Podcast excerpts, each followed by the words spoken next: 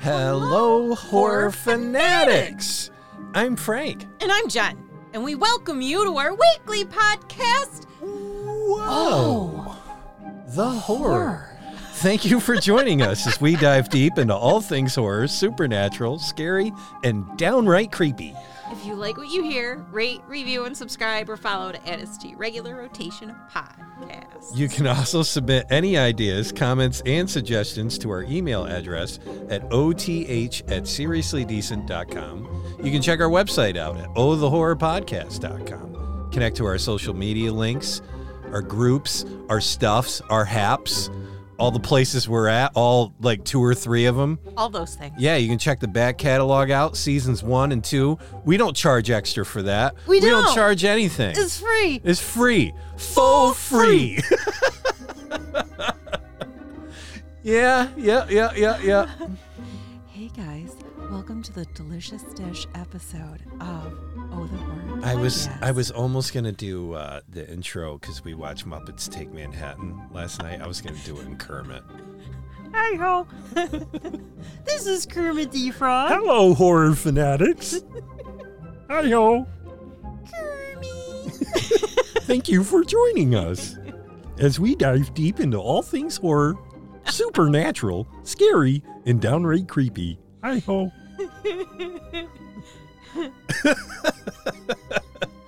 I love Muppets Take Manhattan. I know you do. Man, I love it. It just never gets old. My favorite line from my favorite movie, Girls Just Want to Have Fun, from Mm. when I was a, yeah. a child, was We made a deal when I was seven and a half. Nightlife was a Muppet show. Yeah. and her father goes, Don't sass me. Sorry, sir. Oh yeah. Yeah. Yeah. I haven't seen that movie in a long time. Girls Just Want to Have Fun. Yeah. Well, you do that like once a year. You watch that. Maybe. Average. Average.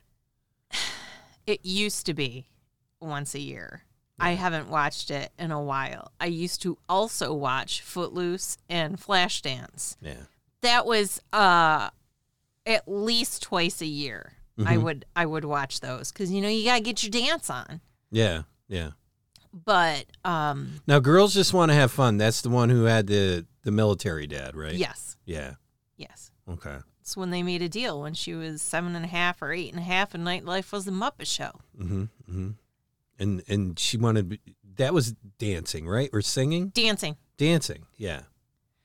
That was back It in the old mall days. dance tv time That was in chicago That was back in the mall days with like Tiffany and Debbie Gibson singing. That was that era, I believe, it was right? i believe it was it was sarah jessica parker helen hunt Oh yeah. yeah Oh boy. Yeah. I loved that movie. I loved it. Yeah. I watched it so many times. See, I I I, I did have Do you think you've watched that more or Princess Bride?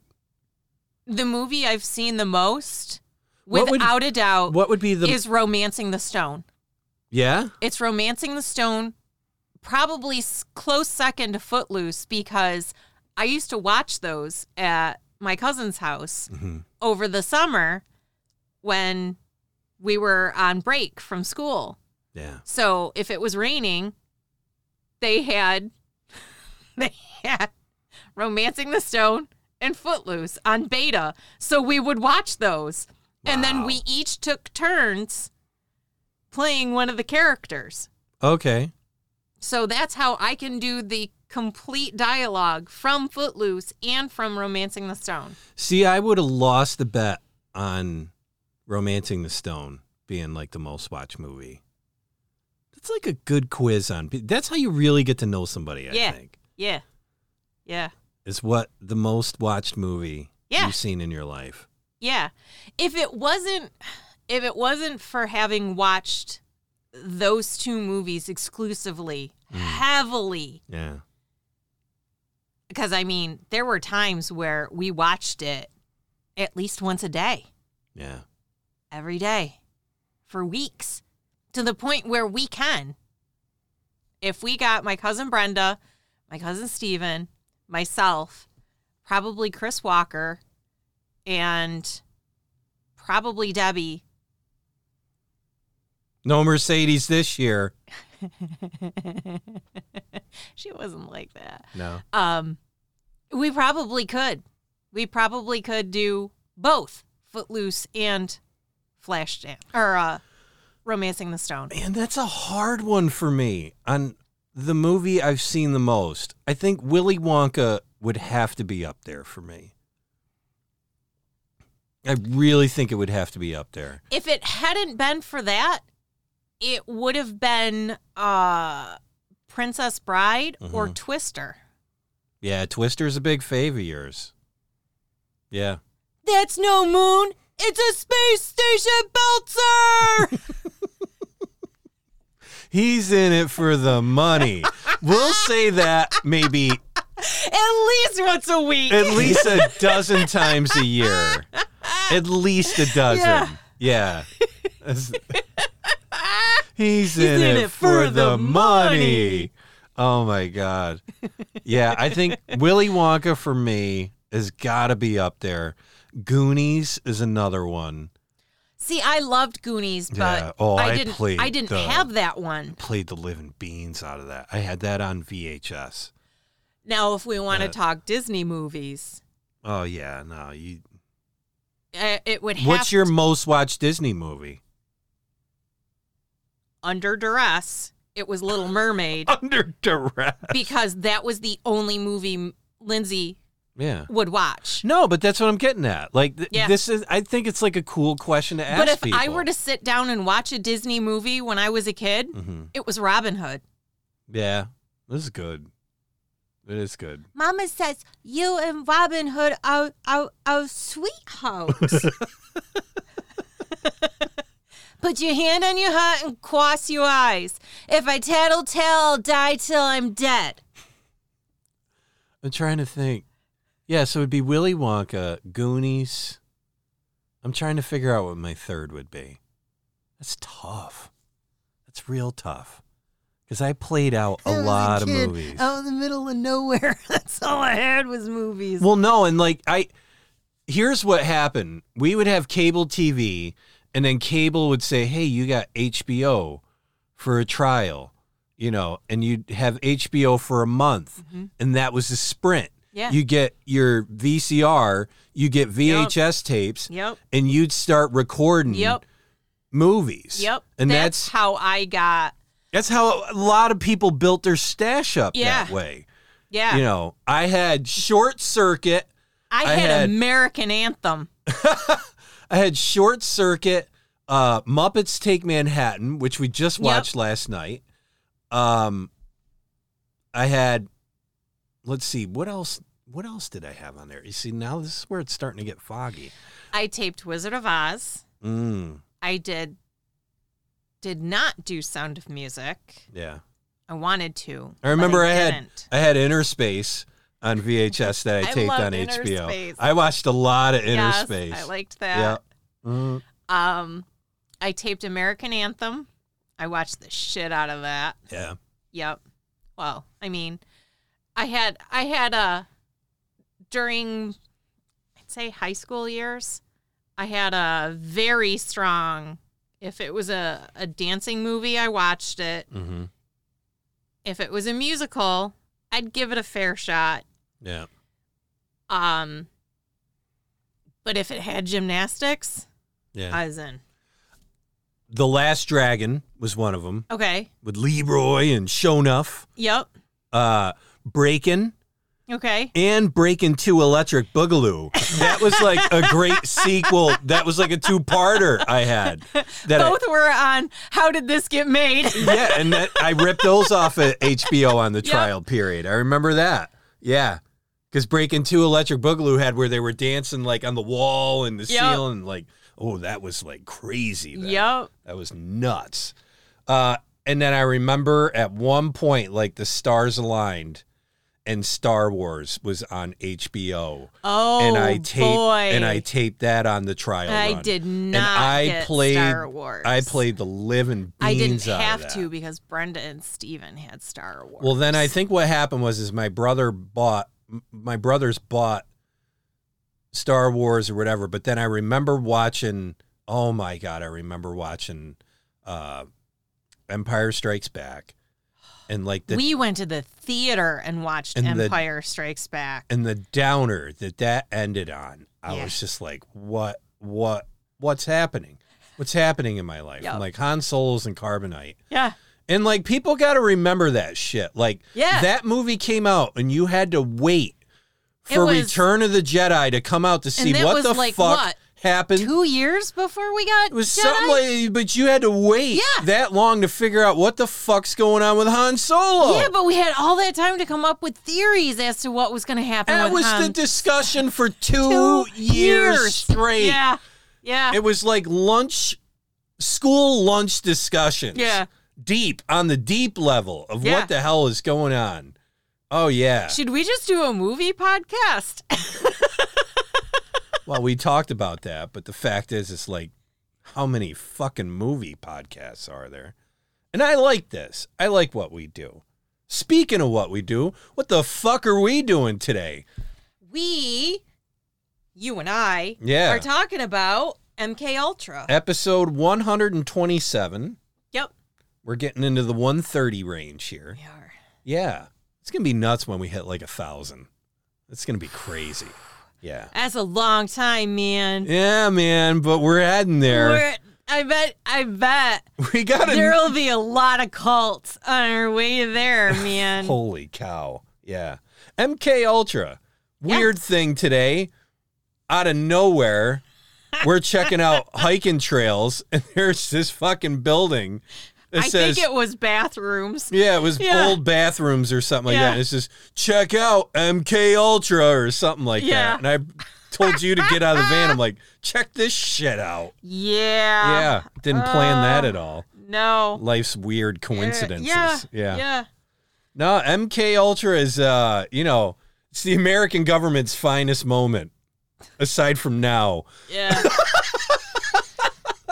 We've done some stupid shit, y'all. Well, no, you know what? Governments do stupid things. Yeah. And this is like Yeah. I I thought this would be, you know, we both came up with this idea, Mm-hmm. MK Ultra. It had to be on somehow. Everybody talks Yeah. about it. yeah. But like governments just do dumb shit. And MK Ultra Like the men who stare at goats. you know, MK Ultra is the only thing you need to know that you shouldn't trust a government. Correct. You shouldn't give a government a lot of power or control. No. You know, like No. right now. Yeah. You know, you've got I'm sorry, I'm to say it. You got a young generation that doesn't know better. Yeah. School failed them and didn't Yeah. teach anything. So now we're just hoping that some podcasts reach out to people that talk about this stuff. Right. You know, and I you mean, hope the right people yeah. get into their ear holes. it's crazy. I mean, it just uh this I've got two sources. you got two. yeah. Really? I did- Smithsonian. I did check out the CIA website and I was Britannica. like,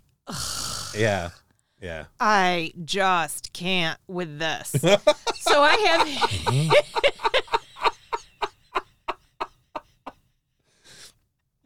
No pictures. No video. No, hmm. that wasn't the problem. It was it was the font No, and I there know. was like no space Because it's scanned. between Yeah. whatever the Yeah. reason. No, I was like, Uh, oh. again, government not doing something well. What? Yeah. no, exactly. So I have history.com, the CIA's appalling human experiments with mind control by Brian Neufeld, and npr.org. Wow. Yeah. Really? Yeah. Okay. Yeah. Well, I did go into CIA.gov and read Were around. you able to discern what the words were? Because Yes. they all just ran in together, and it was like No. one long sentence, and it was like Yeah. a page. yeah, see, morons like me love to read that kind of stuff.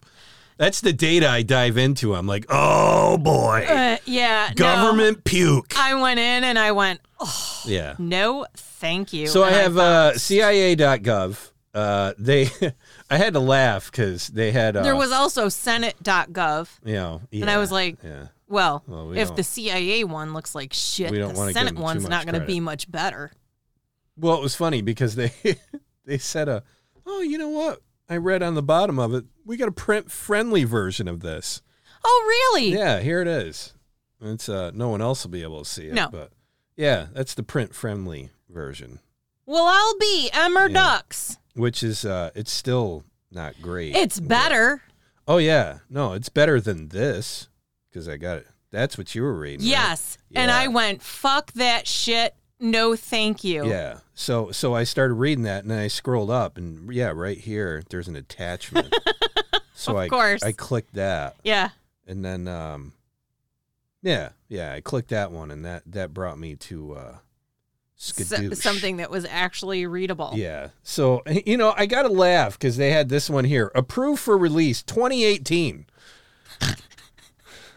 you know, Folks, this started in 1953. Yeah, or 52 technically, but you know, I I got to laugh. This that's how prompt the government is. You know. So Yeah. I actually have a nice little um Well, and I also I'm not done with my sources Oh. Okay. So I did a uh, greatdynamics.com. They had a pretty interesting thing on it. It was called MK Ultra. The CIA infiltrates the human psyche. And then uh, I'm always a fan of allthat'sinteresting.com. They always have like a neat little summary. well, thing it's that you can all that's kinda- interesting. Well, It's no, only interesting stuff. they might not be interesting, but the things they look into are interesting. I think that's Fair the enough. deciphering of all that's, That's the interesting. discernment. Yeah, but this one was uh, was a pretty good overview. So I would recommend to people if you are like, hey, I've never heard of MK Ultra, and I need like a overview of it. Mhm. All that's interesting does a pretty good swab at it. If you don't know or haven't heard of MK Ultra, Uh, there's a lot of people that don't know any of this stuff, and these are the move ones. your rock. no, there's just people Yeah. that just don't know. You know, well, and again, let's get like- into this shit because people need to know. Yeah, people because need if they to know. did it once, they could do it again. well, they are doing it again, but yeah, we'll get but to with that. something yeah, else. Okay, yeah. so on April 10th, 1953, Allen Dulles, he was the newly appointed director of the CIA, Mm. delivered a speech to a gathering of Princeton alumni. Though the event was mundane, global tensions were running high. This was the end of the Korean War. And earlier that week, the New York Times had published a startling story asserting that American POWs returning from the country may have been converted by communist brainwashers. Some GIs were confessing to war crimes, like carrying out germ warfare against the communists, a charge the U.S. categorically denied, but probably did happen. Others were reportedly so brainwashed that they had refused to return to the United States at all. As if that weren't enough, the U.S. was weeks away from secretly sponsoring the overthrow of a democratically elected leader in Iran. So, tensions are running high. Dulles had just become the first civilian director of an agency growing more powerful by the day. And the speech provided an early glimpse into his priorities for the CIA. Quote In the past few years, we've become accustomed to hearing much about the battle for men's minds, the war of ideologies. He told the attendees. I wonder, however, whether we clearly perceive the magnitude of the problem, whether we realize how sinister the battle for men's minds has become in Soviet hands, he continued. We might call it, in its new form, brain warfare. End quote. Dulles proceeded to describe the, quote, Soviet brain perversion techniques as effective but abhorrent and nefarious. He gestured to the American POWs returning from Korea, shells of the men they were, parroting communist propaganda they'd heard cycled for weeks on end. So part of the uh, communist propaganda is they just blast their propaganda over Well, over, all like, over, um, yeah. So microphones to put and context- stereos and to put context on how all this was going through, so basically what you had was this is getting right into like the Cold War. And It is uh, the Cold War. And you know what's tough is like trying to describe the Cold War to someone who's never been in it or around it. yeah, It is. It's weird. It It, is was a weird. weird part in time It was of the Cold War. It, was, like democracy against communism. Yeah, so you had you had the states versus basically Soviet Union Yeah. at that time, Mhm. uh, and so now you'd hear uh, it was a race. It was a race to kind of see what was going to work in a sense, you know, because the Soviets are like, look, communism's the way, blah, blah, blah, Yeah. blah, blah. And then you had the, you know, the the stuff over the airwaves and like Yeah. Korea and China and, Yeah. and the Soviets that were blasting all this propaganda through and saying, 24 hours a day. Oh yeah, but it day, was also in days a week. schools Yeah. and Yeah, all it was that everywhere. stuff. Yeah, it was mind control in a huge way. I hate to say it. Same things kind of happen now. Um, but Kinda. but in that context then, yeah, it really was a race to see what would win. Right. Um, and and it was a vested race, and it was in all facets of different areas. It was interrogation techniques like Mm-hmm. MK Ultra came through. There was the space race. There was just the technological race Mm-hmm. Yeah. period of how a market. You know, there was the market race It was very much markets. us against them. everything was a competition, all the way down to hockey.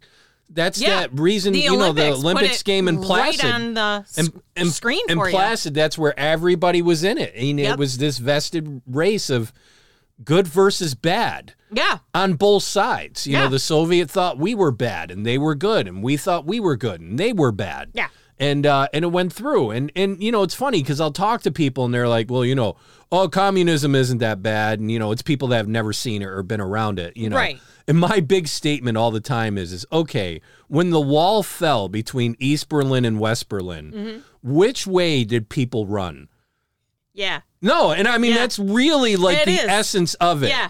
Was if it it's so great, why did everyone Why did everyone from- communist rule Yeah, why did everyone flee? from why did everyone from East Berlin and East Germany run over to the west? Yeah. You didn't see anybody from the west running over to the east side. You know, and and that's like my my one shot statement Yeah. to the people that think, "Oh, communism, socialism's the answer for things like that." It's like the Berlin Wall is the best example of seeing how Yes. that played out because you literally had, and this is what's frustrating now is we have history, and it's not the longest, oldest history. No, you know, not. But you literally had a country split in half, and Yeah. you had one under communist rule, and you had one not under communist Yeah. rule or socialist rule or Yeah. whatever. And, the people that were under communist rule kept trying to get out. Yeah. The entire time. and yeah. they invented the hot air balloon There's- to get out. There's another movie that I remember watching a ton of because I recorded it on VHS. Uh, VHS. Remember that movie Gotcha no. with um what the what the hell's his name? He was the doctor in ER. Uh, Anthony Edwards. He was young. Never saw it. It was uh like they were playing paintball. And like he hooked up with this uh this woman, I can't remember her name either. She was in a lot of uh like 80s movies or whatever and she was like a spy a german spy and he was an american exchange student going over and he got stuck in east berlin and he couldn't get out of Mm-hmm. Yeah. east berlin he was stuck there um yeah gotcha. There's that Never- song gotcha gotcha where i want you but too late. Yeah. Oh my god. I am gonna find that movie and i figured out what i'm doing tomorrow.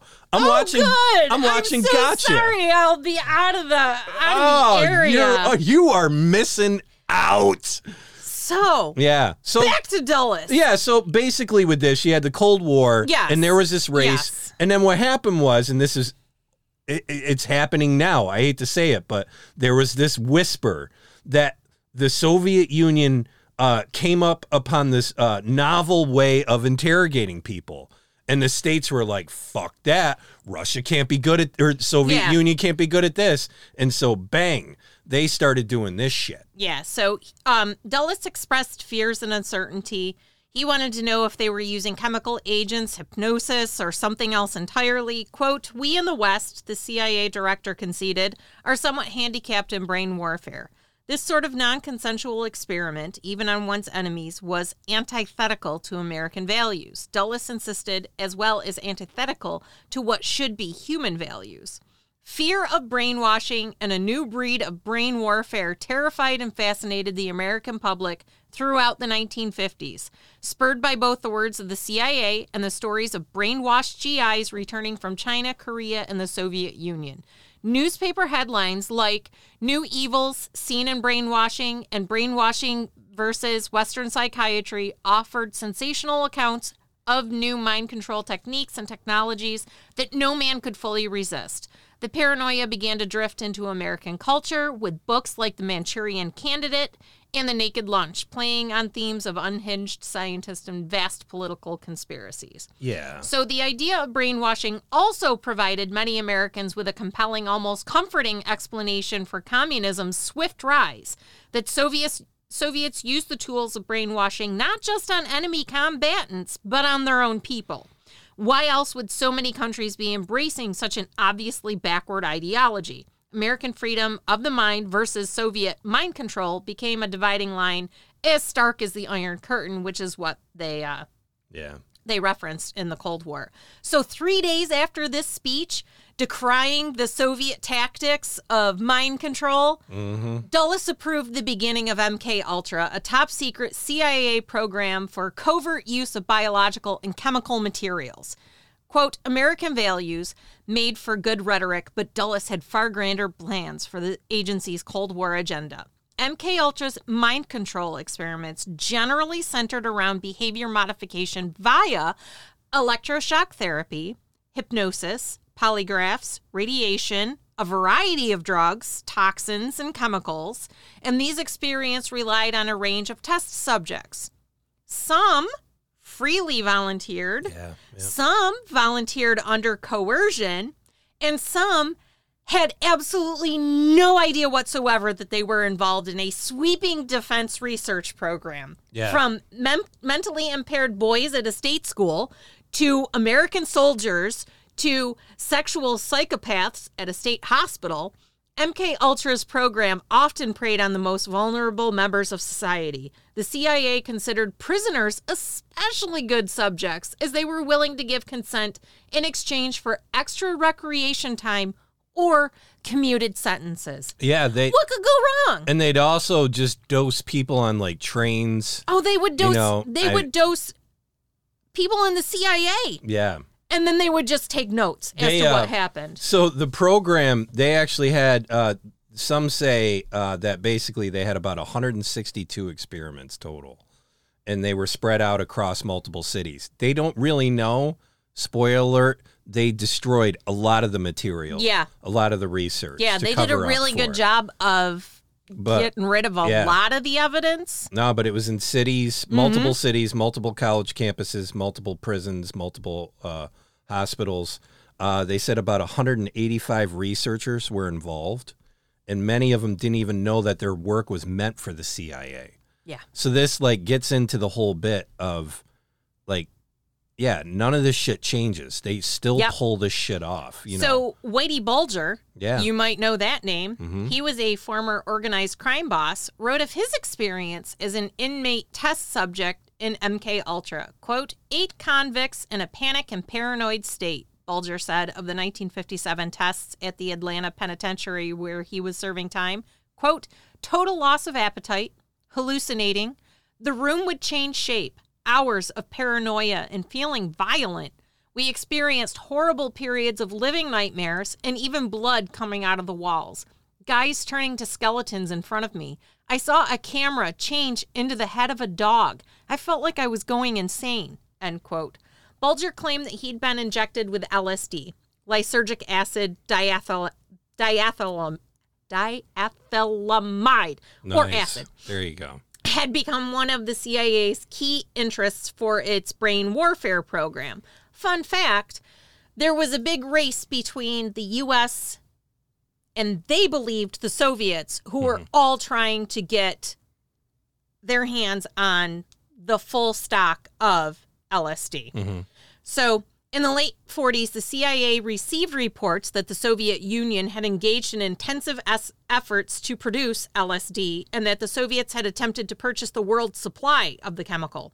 So, one CIA officer described the agency as literally terrified of the Soviets' LSD program, largely because of the lack of knowledge about the drug in the U.S. Quote, this was the one material that we had ever been able to locate that really had potential fantastic possibilities if used wrongly, the officer testified. In the advent of MK Ultra, the government's interest in LSD shifted from a defensive to an offensive orientation. Agency officials noted that LSD could be potentially useful in gaining control of bodies, whether they were willing or not. The CIA envisioned applications that ranged from removing people from Europe in the case of a Soviet attack to enabling assassinations of enemy leaders. On November 18, 1953, a group of 10 scientists met at a cabin located deep in the forests of Maryland. After extended discussions, the participants agreed that to truly understand the value of the drug, an unwitting experiment would be desirable. The CIA remained keenly aware of how the public would react to any discovery of MK Ultra. Even if they believed these programs to be essential to national security, they must remain a tightly guarded secret. How would the CIA possibly explain dosing unassuming Americans with LSD? Quote, Precautions must be taken not only to protect operations from exposure to enemy forces, but also to conceal these activities from the American public in general, end quote, wrote the CIA's Inspector General in 1957. Quote, the knowledge that the agency is engaging in unethical and illicit activities would have serious repercussions in political and diplomatic circles and would be detrimental to the accomplishment of its mission, end quote. The CIA's initial experiments with LSD were fairly simple, if shockingly unethical. The agency generally dosed single targets, finding volunteers when they could, sometimes slipping the drug into the drinks of fellow CIA employees, and over time, these LSD experiments grew increasingly elaborate. Perhaps the most notorious of these projects was Operation Midnight Climax. In 1955, on 225 Chestnut Street, San Francisco, the CIA was devoting substantial attention to decorating a bedroom. George White oversaw the interior renovations. Not much of a decorator, White had a storied career in the Federal Bureau of Narcotics. When the CIA moved into drug experiments, bringing White on board became a top priority. White hung up pictures of French can can dancers and flowers. He draped lush red bedroom curtains over the windows. What a great scene. He framed a series of Toulouse Lautrec posters with black silk mats. For a middle aged drug bureaucrat, each item evoked sex and glamour. George White wasn't building a normal bedroom, he was building a trap. White then hired a Berkeley engineering student to install bugging equipment and a two way mirror, and White sat behind the mirror, martini in hand, and waited for the action to begin. Prostitutes would lure unsuspecting Johns to the bedroom, where the men would be dosed with LSD and their actions observed by White from beyond the mirror. As payment for their services, the sex workers received small amounts of cash, as well as a guarantee from White that he'd intercede when the women inevitably had run ins with law enforcement in the future. Though the CIA piloted these safe houses as a stage for testing the effects of LSD, White's interest shifted to another element of his obs- observations the sex. The San Francisco house became the center of what one writer called quote, the CIA carnal operations, end quote, as officials began asking new questions about how to work with prostitutes, how they could be trained, and how they could handle state secrets, the agency also analyzed when in the course of a sexual encounter information could best be extracted from a source, eventually concluding that it was immediately after sex. But perhaps unsurprisingly, much of much much of White's actions were driven by pure voyeurism. Quote, I toiled wholeheartedly in the vineyards because it was fun, fun, fun, White later said. Where else could a red blooded American boy lie, kill, cheat, steal, rape, and pillage with the sanction and blessing of the All Highest? End quote. The CIA's experiments with LSD persisted until 1963 before coming to a fairly anticlimactic end in the spring of 1963 John Vance, a member of the CIA Inspector General's staff, learned about the project's, quote, surreptitious administration to unwitting, non-voluntary human subjects, end quote. Though the MK Ultra directors tried to convince the CIA's independent audit board that the research should continue, the Inspector General insisted the agency follow new research ethics guidelines and bring all the programs on non consenting volunteers to an end. In 1977, sorry, 1977, Senator Edward Kennedy oversaw congressional hearings investigating the effects of MK Ultra. Congress brought in a roster of ex-CIA employees for questioning, interrogating them about who oversaw these programs, how participants were identified, and if any of these programs had been continued. The hearings turned over a number of disturbing disturbing details, particularly about the 1953 suicide of Dr. Frank Olson, an American scientist who jumped out of a hotel window several days after unwittingly consuming a drink spiked with LSD. Amid growing criminalization of drug users, and just a few years after President Nixon declared drug abuse as, quote, public enemy number one, the ironies of the U.S. The U.S.'s troubling experimentation with drugs appeared in sharp relief. Like, mm-hmm. this was a big deal. But throughout the hearings, Congress kept hitting roadblocks. CIA staffers claimed they couldn't remember details about many of the human experimentation projects or even the number of people involved. The obvious the obvious next step would be to consult the records. But that presented a small problem. In 1973, amid mounting inquiries, the director of MK Ultra told workers, quote, "It would be a good idea if the MK Ultra files were destroyed." Citing vague concerns about the privacy and embarrassment of participants, the men who crafted MK Ultra effectively eradicated the paper record for one of the United States' most obviously illegal undertakings. A program born in secrecy would hold on to many of its secrets forever. So, how did the CIA bring LSD to America? So, as part of the search for drugs that would allow people to control the human mind, CIA scientists became aware of the existence of LSD, and this became an obsession for the early directors of MK Ultra. Actually, the MK Ultra director, Sidney Gottlieb, can now be seen as the man who brought LSD to America. He was the unwitting godfather of the entire LSD counterculture.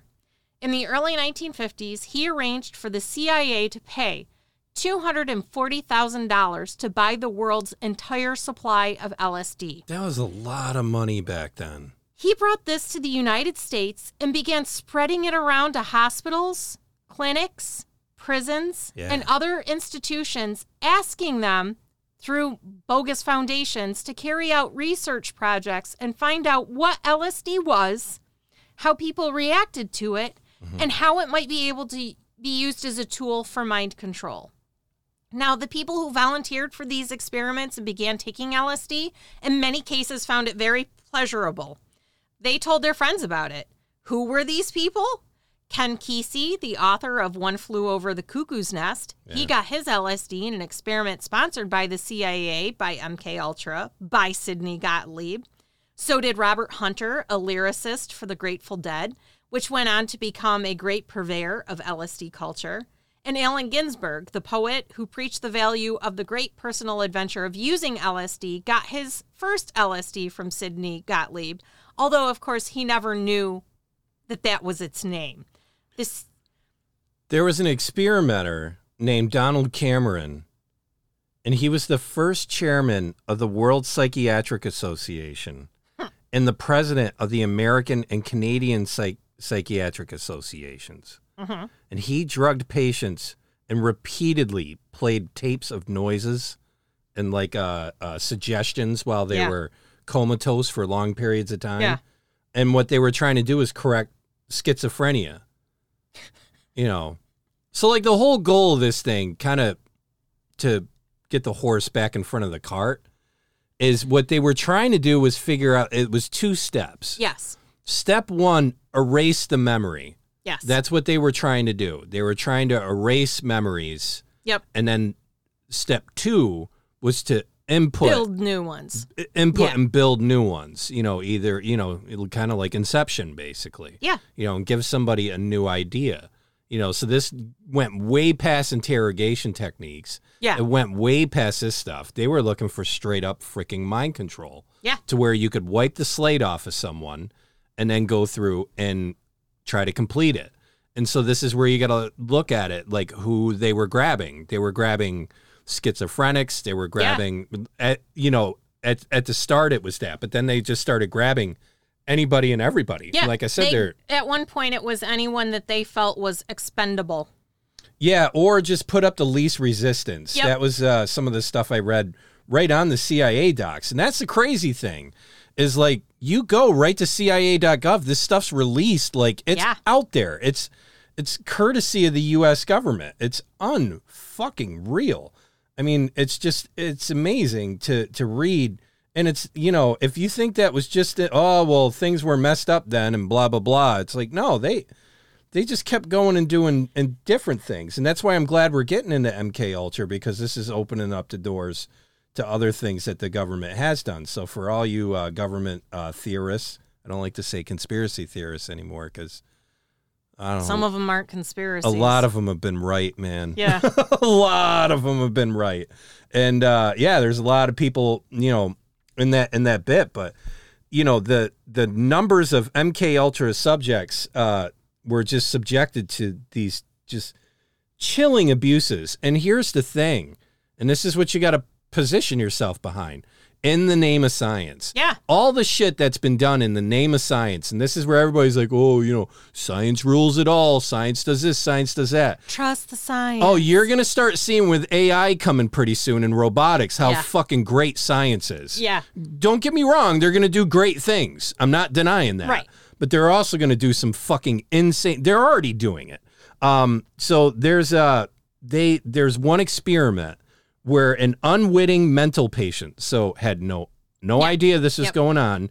This was in Kentucky. Was given a dose of LSD every day for 174 consecutive days. Oh. 174 fucking days. That's literally like it's it's just it's a third of a year. Yeah. You know, I mean it's just unfreaking real. I can't imagine the Swiss cheese that would turn you into. I mean, it's just nuts. It's it's horrible. Yeah. But the CIA mind control project, MK Ultra, was essentially a continuation of work that began in Japanese and Nazi concentration camps.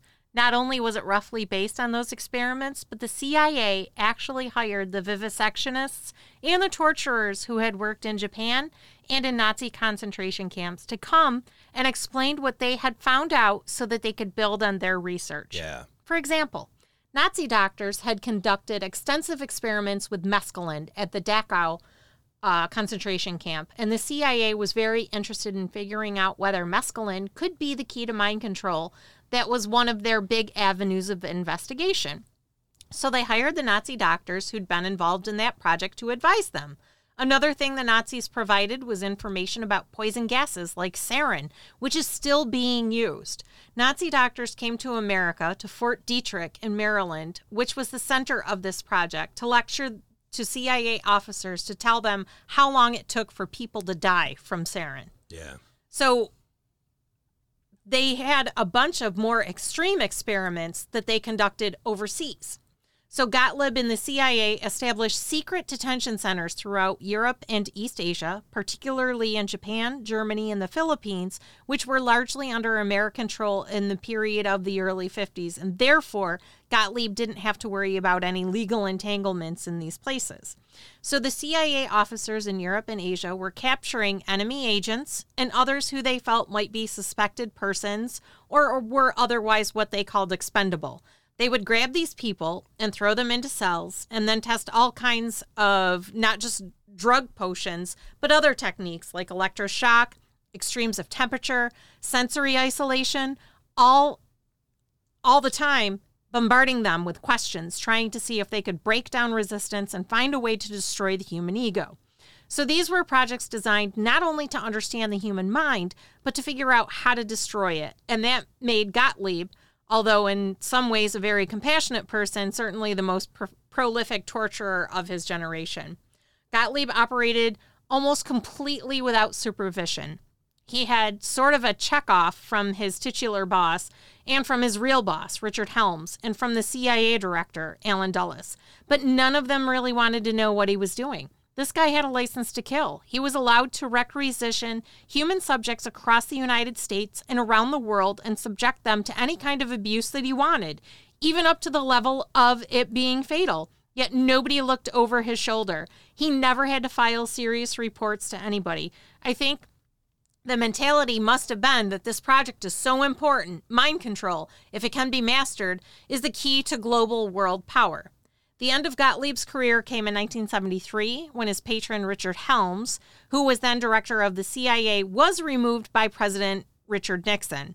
Once Helms was gone, it was just a matter of time until Gottlieb would be gone. And most important was that Helms was really the only person at the CIA who had an idea of what Gottlieb had been doing. So, as they were both on their way out of the CIA, they agreed that they should destroy all records of MK Ultra.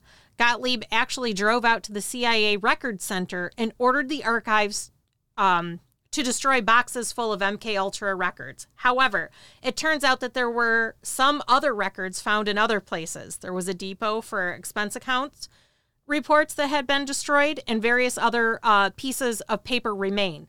So, I had the expense account information had not been destroyed. So there's enough out there to reconstruct some of what he did.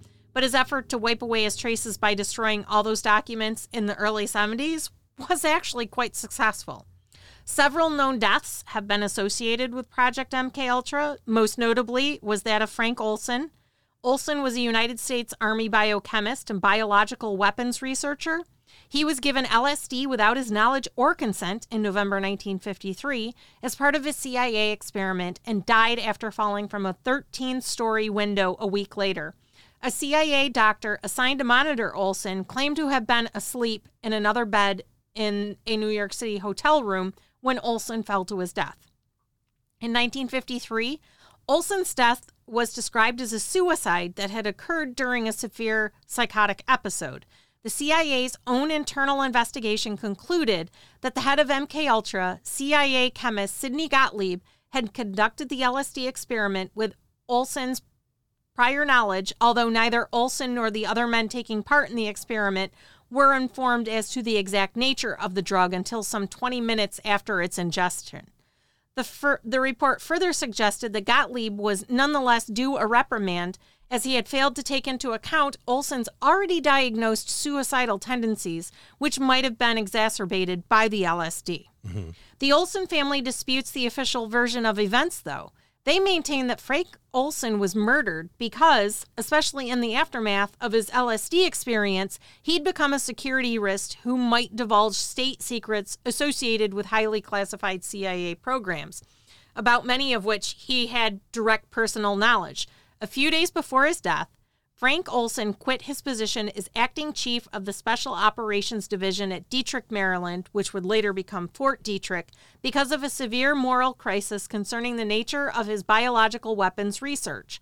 Among Olson's concerns were the development of assassination materials used by the CIA, the CIA's use of biological warfare materials, in covert operations, experimentation with biological weapons in populated areas, collaboration with former Nazi scientists under Operation Paperclip, LSD mind control research, and the use of psychoactive drugs during terminal interrogations under a program codenamed Project Artichoke, and then later forensic evidence conflicted with the official version of events. When Olson's body was exhumed in 1994, cranial injuries indicated that Olson had been knocked unconscious before he exited the window.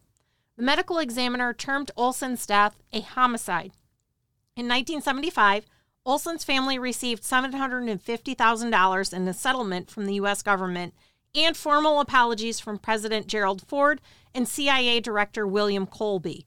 Though their apologies were limited to informed consent issues concerning Olson's ingestion of LSD, on November 28, 2012, the Olson family filed suit against the U.S. federal government for the wrongful death of Frank Olson. The case was dismissed in July of 2013, due in part to the fact that in 1976 there was a settlement between the family and the government. Yeah. In the decision dismissing the suit, U.S. District Judge James Bos- Boasberg wrote, quote, While the court must limit its analysis to the four corners of the complaint, the skeptical reader may wish to know that the public record supports many of the allegations in the family suit, far-fetched as they may sound, Yeah. end quote.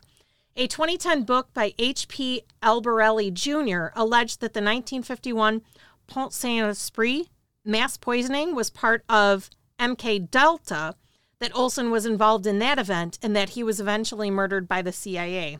However, academic sources attribute the incident to ergot poisoning through a local bakery.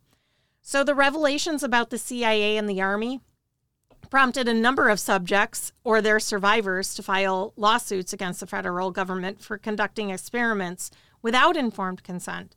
Although the government aggressively and sometimes successfully sought to avoid legal liability, uh, several plaintiffs did receive compensation. There's Frank Olson's family.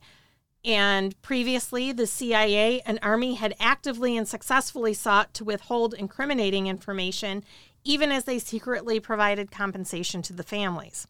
One subject of Army drug experimentation, James Stanley, an Army sergeant, brought an important, albeit unsuccessful, suit. The government argued that Stanley was barred from suing under the Feres Doctrine. In 1987, the Supreme Court affirmed this defense in a 5 4 decision that dismissed Stanley's case. The United States v. Stanley. The majority argued that, quote, a test for liability that depends on the extent to which particular suits would call into question military discipline and decision making would itself require judicial inquiry into and hence intrusion upon military matters. End quote. In dissent, Justice William Brennan argued that the need to preserve military discipline should not protect the government from liability and punishment for serious violations of constitutional right. The medical trials at Nuremberg in 1947 deeply impressed upon the world that experimentation with unknowing human subjects is morally and legally unacceptable. The United States Military Tribunal established the Nuremberg Code as a standard against which to judge German scientists who experimented with s- human subjects. In, defi- in defiance of this principle, military intelligence officials began surreptitiously surreptitiously testing chemical and biological materials, including LSD. So they have this Nuremberg code that says, hey, you can't do that. Yeah. And then they're like, yeah, but we're going to go ahead and we're going to do that. Well, even worse, they hired all the people that they were trying to convict of that code, They're like, hey, and you know, come to work over here. how'd you do it? Come to work over here. You know, and and that's where I got to laugh at the Nuremberg trial. Like I bring it up in examples in a lot of areas, but you know, all of that work, all the sweat equity to get into the Nuremberg trial, and that's all you heard over and over again was, "I was just doing what I was told. Yeah. I was just doing what I was told." Yep. I didn't want to lose my job. I wanted to protect my family. And then everybody got a soft fucking weak heart, weak heart for all those people and said, okay, yeah, we're not going to do anything about that. And it's Yeah. like bullshit, you know? So, Well- you know, there's times I've said it, you know, a million times probably on the podcast, but it's like these towns that had uh, a concentration camp near. Yeah. You knew that you fucking knew camp was exactly there. what was happening. You knew it was there. Yeah. You knew where all your sh- your resources were going. Yep. You knew exactly what was going on Yeah. over there. Yep. And there just comes a point where I, I'm sorry, there has to be a large, broad brush that has to be painted. Mhm. You know, in those regards. Yeah. And you know, I got to laugh because as a result of all this, LSD is one of the like largest sentences. Like if you get caught making any drug, the Mhm. largest sentence you're gonna get is from making LSD. It's a Really? oh yeah. Like it's not even fucking close. Like if you and I were making LSD here and we got caught, 40 years instantly gone. 40 years. wow. Yeah, to to mass produce and distribute, like if we were on that level there, it's worse than meth, it's worse than heroin, it's worse than coke, it's worse than any of that. Yeah. There are literally only, you know, I I was uh, reading something where they were saying in the United States there's literally only there's less than like 10 people that are making LSD Yeah. in the whole country and it's super super secret. Yeah. They don't talk to anybody. They don't Yeah. they don't communicate with anybody. They're like hermits out in the fucking wherever, hmm you know, making this shit. And they don't they deal with like one person. And then they have like another person that they show what they're doing and it's this whole like crazy Mhm. process. And the reason, you know, and I remember talking to some people uh, about that, and they were like, "Yeah, that's bullshit." And I'm like, "Dude, check out MK Ultra because Yeah. that's why." Yeah. you know, why on earth would they put away someone that long? It means they are scared to death of the recourse that Yeah. this drug could do if it got let loose again. Yeah. You know, and you look back at it. I mean, Charles Manson, great example. I get to You that. know, he's yeah. part of, you know, he's part of the whole you know Yeah. thing with it and and you know it's and you look at what that happened you look at all those fucking cults Yeah. and we talked about yeah, I didn't want to bleed into it too much on the last few cults, but it's like all those cults were in the 60s and 70s. It was the blast radius of MK Ultra. Yeah. And you had, you know, all these cults that we talk about from the 60s and 70s, they were using LSD. Every single one of them. You know, and if you had the real hardcore ones, they were kind of small, you know, and I would say maybe Scientology was different, but Scientology was different in the way that it created this model of a cult Yeah. that other people would adhere to. So this is where you know you might be sitting back and you're just saying, dude, it's just acid. It just opens up your mind. Blah blah blah. Yeah, it opens up your mind, and this is what I say to people who can handle drugs. Yeah. you are the minority, brother and sister. Yes. You are the minority. The rest of the people can't handle fucking drugs No. at all, let alone something like this. Yeah. And I know there are if I- people who can't do pot. yeah. No, I'm one of them. Yeah. I'm one of them where I just it never really agreed with me Yeah. and it never did well. I didn't go out and hurt people, but you know what? It didn't fucking help me at all. No, it, didn't. It didn't help me at all at all. If anything, it set me back and I Yeah. had to yeah, it did. go through things longer in life, you know, but people got to figure that out. I know if I approached 20 year old me, 20 year old me would be like, dude, you're a fucking old piece of shit. Shut the fuck up. Yeah. You know, and it's fine if you're saying that right now. Go ahead. Yeah. Keep going. Yeah. You know, and, you know, you can't tell me what you're going to be in 40 years because I'll be fucking dead because I'm an old fuck. Let's But- talk about the people that we know You know. took Oh, yeah. or were part of the The subject. experiment. Yeah. Allen Ginsberg, he got mm-hmm. his LSD in an experiment on Stanford University's campus where he could listen to the records of his choice. Ken Kesey, author of One Flew Over the Cuckoo's Nest, he got his, well, he volunteered Yeah. for MK Ultra experiments involving LSD and other psychedelic drugs at the Veterans Administration Hospital in Menlo Park and he was a student at nearby Stanford University. Robert Hunter, an American lyricist, singer, wrong, uh, songwriter, translator, and poet, uh, best known for his association with Jerry Garcia and the Dead.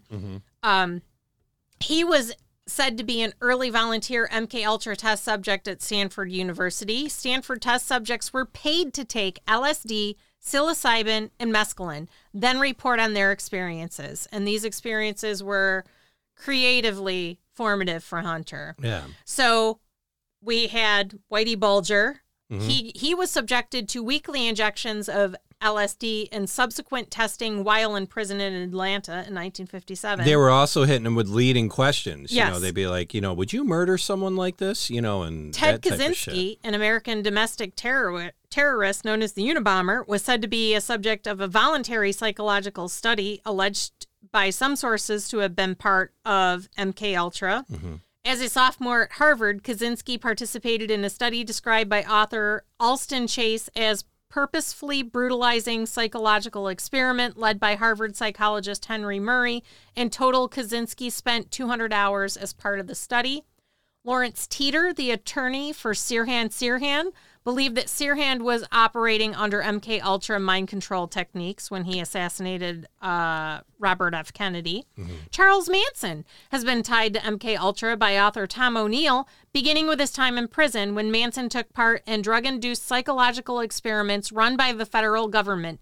This continued through his ongoing connection to the CIA's free medical clinic in San Francisco once out of prison in 1967. Yeah. So, So, yeah, it was like everything went great. yeah. No, it was a twenty year spree Yeah.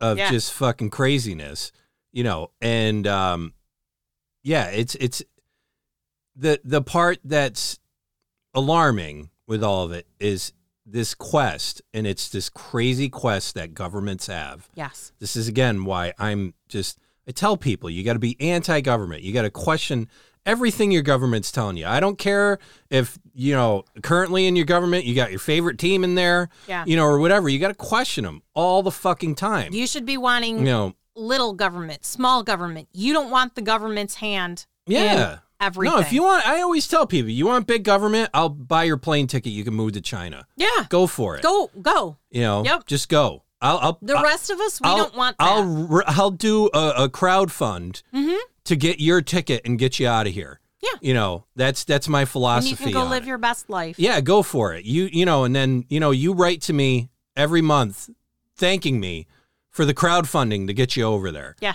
Uh, it's just it's ridiculous, you know. And you know, I think you know people will. I remember talking to somebody and they're like, "Boy, well, I'm glad we're past that." I'm like, "We're not past that." No. You know, so let's just break it down for a little bit. You got LSD Mhm. again. It's people are using it for good things. You got people with PTSD and stuff Mhm. like that, and they're using it as treatment, and it helps them function. I'm not going to argue against that. You know, No. it's true, but but the fact is, is it, it this is something where you got to ask who is benefiting from this, the minority or the majority, Mhm. and the minority will benefit from that. The majority won't. You know, and right now, so here's a story of current. Basically, an international team of researchers engineered a tiny brain implant that can be wirelessly recharged from outside the body to control brain circuits for long periods of time. So the big success in this, just to show the good, Mhm. the good is is people that have um, like pacemakers and um, Like Parkinson's. you know Would it help for that?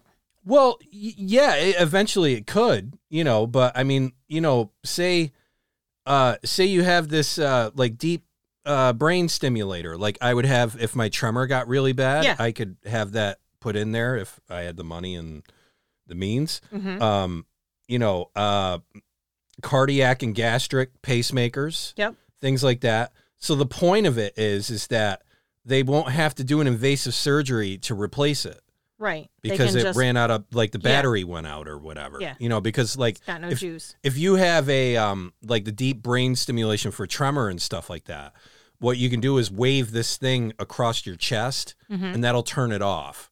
Cuz like when you sleep, you don't want it on, Right. you know, so you'd wave it over. But like if you wanted to eat, you'd wave this magnet thing again and it Mhm. would turn it on. Yeah. But eventually that battery's going to go out and they got to crack you open again Yep. replace all that through. So this is a great thing where they're like, you know, oh yeah, you know, we could do this wirelessly and Mhm. everything's fine. So now, in the name of science, as always, uh, neuroscientists test these in uh, rats, and uh, it demonstrated their ability to suppress cocaine-induced behavior after the rats were injected with cocaine. So now with these implants, like they're just, how do we control the mind? Yeah. This is you can't just get around this. Like Yeah. it always goes here. Yeah. You know, whether it's drugs, Yeah. impl- now it's implants. What is so the deal with science injecting drugs into? animals, Yeah. you know, because they're solving the big problems, quote unquote. So, so the way they did this was uh, it was achieved by precise light stimulation of these relevant target uh, neurons in their brains uh, using smartphone controlled LEDs. You know, the LEDs Yeah. that are in smartphones. So, no exotic shit here, just Yeah. basic stuff that we have. I say basic. A smartphone isn't basic to somebody 100 years ago, but Right. but furthermore, the battery uh, in the implants can be repeatedly charged while the rats were behaving freely. So they could just Yeah. keep recharging them. And this would minimize the physical interruption to the experience experiments. So they could do them longer Right. and yeah. and you know more connectively. So then you know you get this professor of physiology um, at this University of uh, College of Medicine, and I quote: "The fact that we can control a specific behavior of animals by delivering light stimulation into the brain just with a simple manipulation of a smartphone app." yeah. Watching freely moving animals nearby is very interesting and stimulates a lot of imagination. This technology will facilitate various avenues of brain research. So, they are able to do mm-hmm. this with rats. They can Yeah. manipulate rats and all that. You want to know this when this was done? 2 years ago. Yeah. So, you know, it's it's this isn't new folks No. Yeah. and two years is like 10 20 years Mhm. and like i said you get into ai you get into all and we're going to get into that in future episodes um, but yeah you get into this it's it's mind control Yeah. you know so this is where you really got to ask the questions what is social media really doing to you Yeah. what are what are commercials really doing to you what is you know, everything political now. So fucking political. Yes. And for ones that are born into it right now, I'm sorry that you don't know anything better than this Right. right here. Because it's a shit show. It's a shit show and it's a shame. You know, and I hope that there's just this hipster generation that comes out that's anti all of it. Yeah. You know, I, I really that's what I'm rooting Yeah. for. I'm I rooting want to see the the anarchy generation. I want- yeah. full punk. Yeah, yeah. I just want to see the anti-establishment generation come out. Yep. Much in the same way that ours was for Yes. certain things. Yes. But I hope it's in certain things like this, you know, but I don't know. I people just fall in. Mm-hmm. And and you know, it's it's just a weird situation in that regard. So, you know, if you get an implant in your brain and it can be controlled by a fucking smartphone app, Yeah. you know, I mean, what are the implications of that? And then and that's where I'm just I'm sorry to the scientists and engineers and all that that At might be listening to this. At what cost do you, you know, oh the good it can do, the good it can do. It's like, okay, it's just like the LSD thing. Yeah, It's but gonna your help. experiment was that that chip in that rat's brain was overriding the cocaine that you injected into the rat. Yeah. So how is that good? How is that great? Yeah. What is the point and what is the purpose? Well, and what they'll tell you there is is that uh, you know, for someone that's addicted to cocaine, maybe they could continue to I'm thinking like an idiot scientist. And I'm sorry, idiot scientist is appropriate term here. yeah. You know, maybe if they're under the the abuse of it, you know, it just you could or you could be on cocaine and turn it on, turn it off, you know, whatever. Again, what's the point? Exactly. You know, and this is where science gets really dark and really bad. It's just going after a result, not the result. Yeah. Like, what's the result you're going? And everybody will go, well, that's not the scientific method. And it's like, yeah, I get that you throw spaghetti on a wall and see what fucking sticks, but sometimes you got to ask, should I be throwing spaghetti on the fucking Mona Lisa right now? Yeah. You know, Yeah. try it on the wall over there Yeah. well, a wall that nobody gives a shit about. Yeah. Leave the fucking Mona Lisa alone. And and this is where things, in my opinion, you know, I think I've said it for the longest time. I think in five to ten years, all this is going to be unrecognizable. You know, or it's just going to burn straight flat up into the ground. Um, but you do see. I think it's very the reason I brought up the whole Cold, Cold War reference and all this is you see that now with us and China Yeah. there is this other Cold War that's going. Yeah. It's going with Russia as well. The thing is, though, is Russia and China are working together. Yeah. You know, they always have been. They always have been. And and you're seeing this Cold War again. And and just this was the whole big reason I really was happy to do MK Ultra is like this is what Cold Wars bring out Yeah. you know, everybody likes to think it's the hockey game at Lake Placid, and Mhm. that's what the Cold War brought out.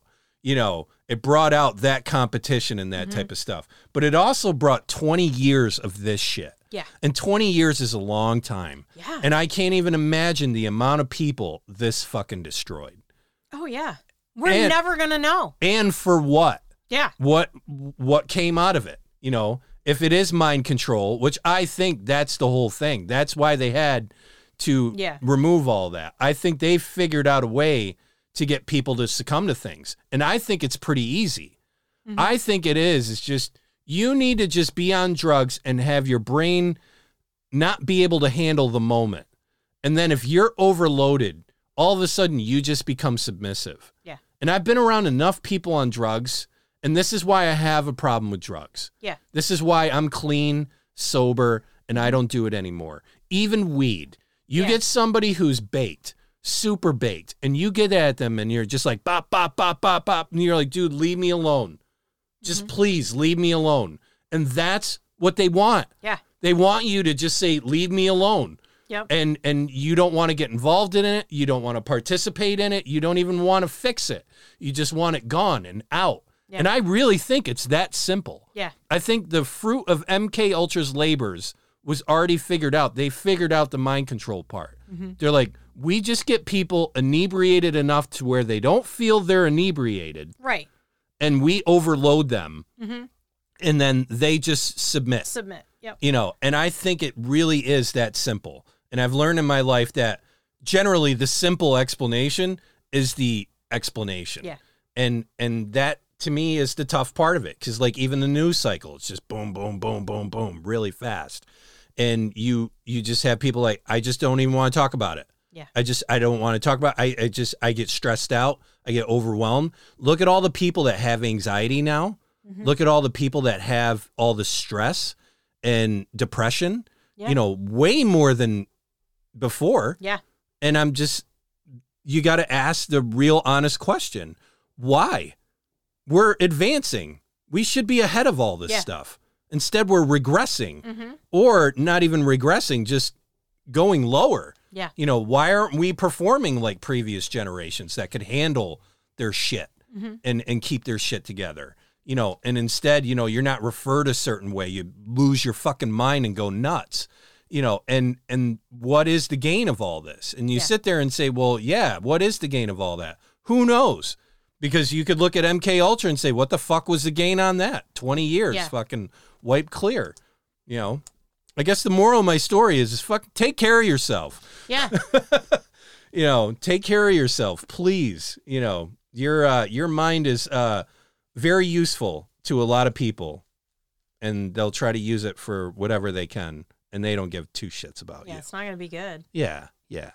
And it's a shame. It really is a dark spot on things, Mhm. especially at where I am at. Oh, my, if we want to talk about dark shit the government has done, Oh my buckle up. Yeah, no, it's a whole, a whole. This is why I say Yeah. we're gonna have a thousand episodes Yeah.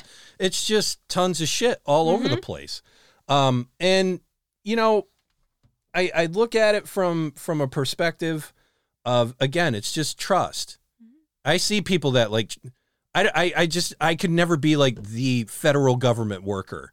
Like I just couldn't do that. Mhm. I don't have it in me. I could be the state government worker, you know, because I think working in your state, working in your community, that's that's the big approach. Uh, this networked world that we live in, I think it would work a lot better if everybody unplugged and just focused on their own community, focused in their own neighborhood. And it's kind of like focusing on yourself. If you're lonely and you're not in love with someone and you're struggling because you're not in love, maybe you don't know how to love yourself because Yeah. you got to love yourself before you can love someone else. Yeah. And Can I get an amen? yeah, no, it's true. That's how it started working out with you. I, I cracked that code and I was like, phew, thank goodness, because this is getting frustrating. But yeah, so that's MK Ultra. We could have went forever on it because it's easy to. Yeah. But um, you know, now we move into uh, fair game next Ah, week. Yeah. That's the closer for Scientology, unless uh, some you know stunning news develops or something like that. And we'll yes. preach through there. But yeah, if you are uh, interested in psychology or Scientology and you're new, uh, we had the previous episodes. Last year we started with Scientology just from an overall perspective, Mhm. and then this year we broke into the separate Yeah. segments of it from L. Ron Hubbard over to the Sea Sea Org, over the to Bridge. the Bridge, and now we're uh, concluding with Fair Game. And I'm glad we spread it out Yeah. because it definitely gave uh, each piece its uh, its due to talk about, and also see where it applies to Mhm. different things. So, yeah. With that being said, what's rule number one? No Ouija boards. Number two, No dolls. three, No capes. four, No blood rituals. five, No cults, satanic or otherwise. nah, six. No apathy. You need to act to help enact a positive change in this world. Yeah, yeah, Start local. yeah. Pet your doggy. Yeah. Seven. Don't engage with the black eyed children. If you don't Or see the whites people. of their eyes Yeah, black eyed, black eyed On a- people. on- yeah, on anything, yeah, yeah, you need to see whites of their eyes. If mm-hmm. there's no whites of their eyes, yeah. they're not they're not your friend. and last but not least, Just listen. Yeah, definitely. So again, we can't thank you enough for keeping with us and and if you're just uh, on a board, you got a whole bunch of episodes to catch up on. Yeah. And uh, yeah. If you stumbled across us, yeah. And if you have any ideas or anything you'd like us to dive into or discuss on the uh, podcast, you can uh, email us at oth at seriouslydecent.com. you can. And uh, yeah, spread your uh, spread the word on your your feeds or your social links or someone that you work with that be interested in this. We're a word of mouth type of gig. We are. And if you can, as Jenn said in the beginning of the episode, and I'm going to trailer it off on the end.